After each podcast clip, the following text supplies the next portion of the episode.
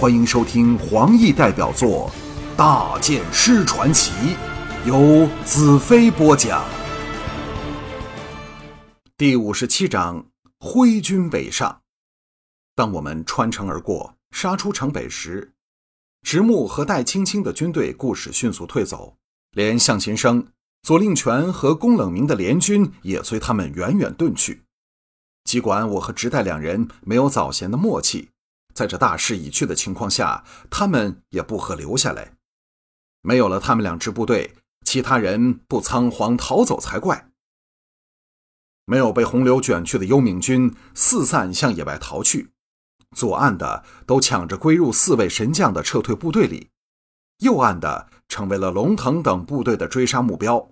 净土人是不会忘记对黑叉人的仇恨的。我发出命令。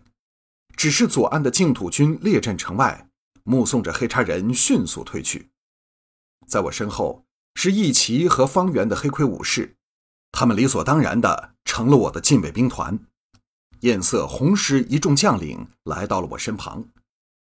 我向谢问笑道：“大公，重建刘仙城的责任就落在你的肩上，不要忘记在岸旁植树呀。”我又想起了把戴青青寄于树身的那棵树。谢问喜得老泪纵横，不住道谢。红石道：“颜色，你真行，怎能在二十多天时间里出起那么多水来？”颜色没有答他，极目刘仙城的近处道：“可以想象，这可怕的洪流直冲往聚仙湖，将停在湖里的大小船只卷进湖底里，使水位暴涨，将大小船只卷进湖底里，流向大海。大剑师。”你兵不血刃便解决了姚笛可怕的兵团，净土人永也不会忘记。我微笑道：“这个故事还没完结。假设我们处理的好，剩下来的只会是穷绝的红角军和姚笛的残余部队，当然还有大元首。我真希望大元首连那把真无刀也给冲走了。”宁肃道：“我军士气高昂。”是否应立刻挥军北上，乘胜追击？一直以来，七位大公中属他最小心翼翼。现在连他也有这种心态，可知净土军的信心是如何强大。我看着直木等逐渐离岸偏往西北的旗帜，点头道：“穷绝已不足惧，这场洪水会把北方水路来的补给完全断绝。而姚地的幽冥军团，假设有一半人没有淹死。”在缺粮缺马的情况下，绝对逃不了多远。唯一可虑的就是向亲生等的退军。只要他们回不到聚仙湖，这场仗我们胜定了。艳色大喝道：“就依早先的计划，由我和龙腾沿岸追杀姚敌残军，大剑师负责对付其他黑叉军的将领。”号角升起，净土军士气高昂下。望着刘仙成和聚仙湖丘陵起伏的大荒野，分路挺进。十天后，黑叉人的军队停了下来，和我们遥遥对峙。我故意紧逼在向秦生等的大军之后，是要制造压力，好让直代两人游说他人不要返回聚仙湖。我的部队除义旗约五千人外，还包括了红石和尼雅近五万的南军，卓连和宁肃过六万的北军和新军。总兵力和黑叉诸神将的联军大致相若，可是敌我双方都知道，这是场一面倒的战争。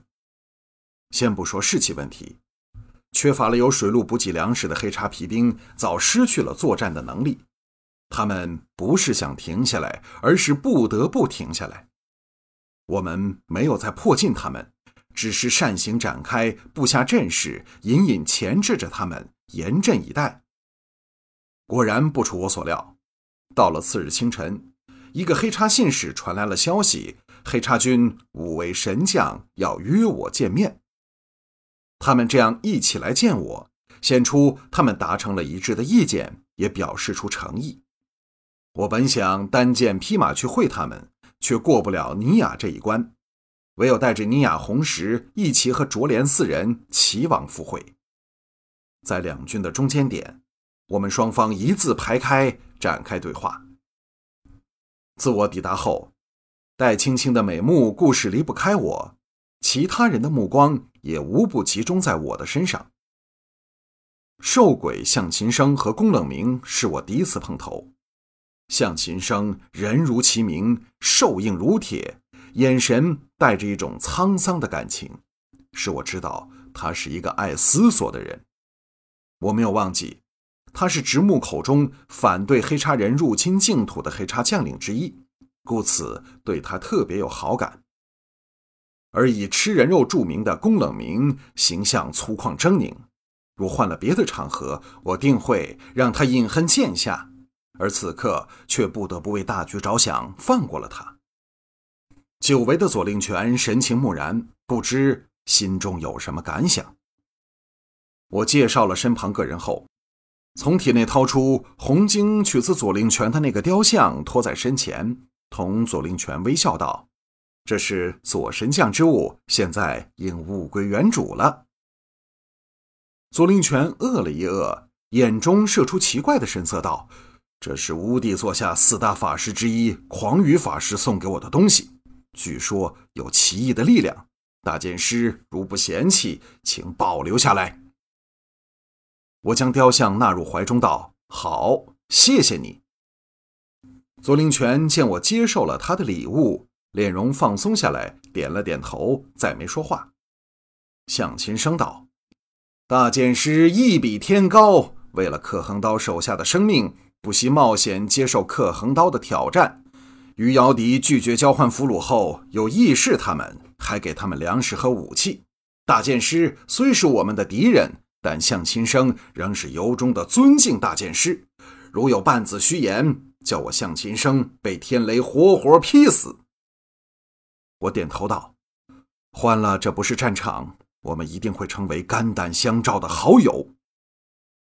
向琴生见我如此器重他这败军之将，眼中射出感激的神色，直目道：“大剑师，这次我们约你相见，是希望你能遵守诺言，让我们离开净土，返回祖国。我保证不会再损害净土的一草一木。”宫冷明喝道：“且慢！”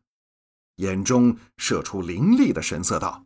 大剑师，我知道现在形势对我们绝对不利，但我们并不是全无反扑的力量。困兽之斗下，定能对你们造成重大伤害，与你们进攻聚仙湖的实力会产生致命打击。红石在我身后暴喝道：“如此不必多言，我们立即各自归队，手中之刀见个真章吧。”立马于宫冷明之旁的左令权向宫冷明侧伏过去道。冷明，你听我说句话。宫冷明不耐烦的道：“我呀！”他不能置信的侧头望向左令权，后者刚拔出由他左腰插进的锋利匕首，冷冷看着他，鲜血像泉水般涌出来。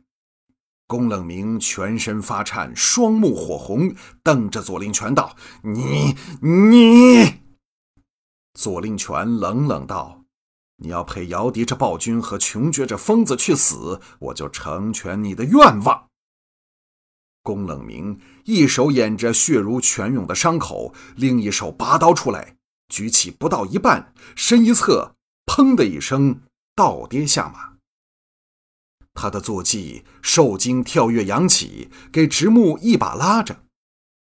我们看着宫冷明伏尸之处，一时间都感到难以接受这个变化。尤其操刀的不是另一边的直木，而是宫冷明最不提防同从南方归来的战友左令权。其他神将像早知道会有这事的发生，神情都没有太大的变化。直木道：“再没有别的不同声音了，大剑师。”我道：“粮食补给全没问题，但你们要按照指定的路线走。”并需带走聚仙湖以北的所有黑叉驻军，将沿河七座城市交还我们。向琴生道：“这条件很公平，我们个人都失去了争霸之心，只想早点回国，尽量减低我们伤亡的人数。”直木有点难以启齿的道：“大大剑师，我知道他想说什么。放心吧，我可以保证姚笛、穷绝两人永远回不去了。”一直没有说话的戴青青道：“看了大剑师惊人的手段后，我们都相信没有大剑师办不到的事。”左灵泉跳下马来，检查了宫冷明的尸身后，摇头唏嘘一叹，将他横放马背，然后翻身上马。经过净土的教训后，没有黑茶人再敢做大剑师的敌人。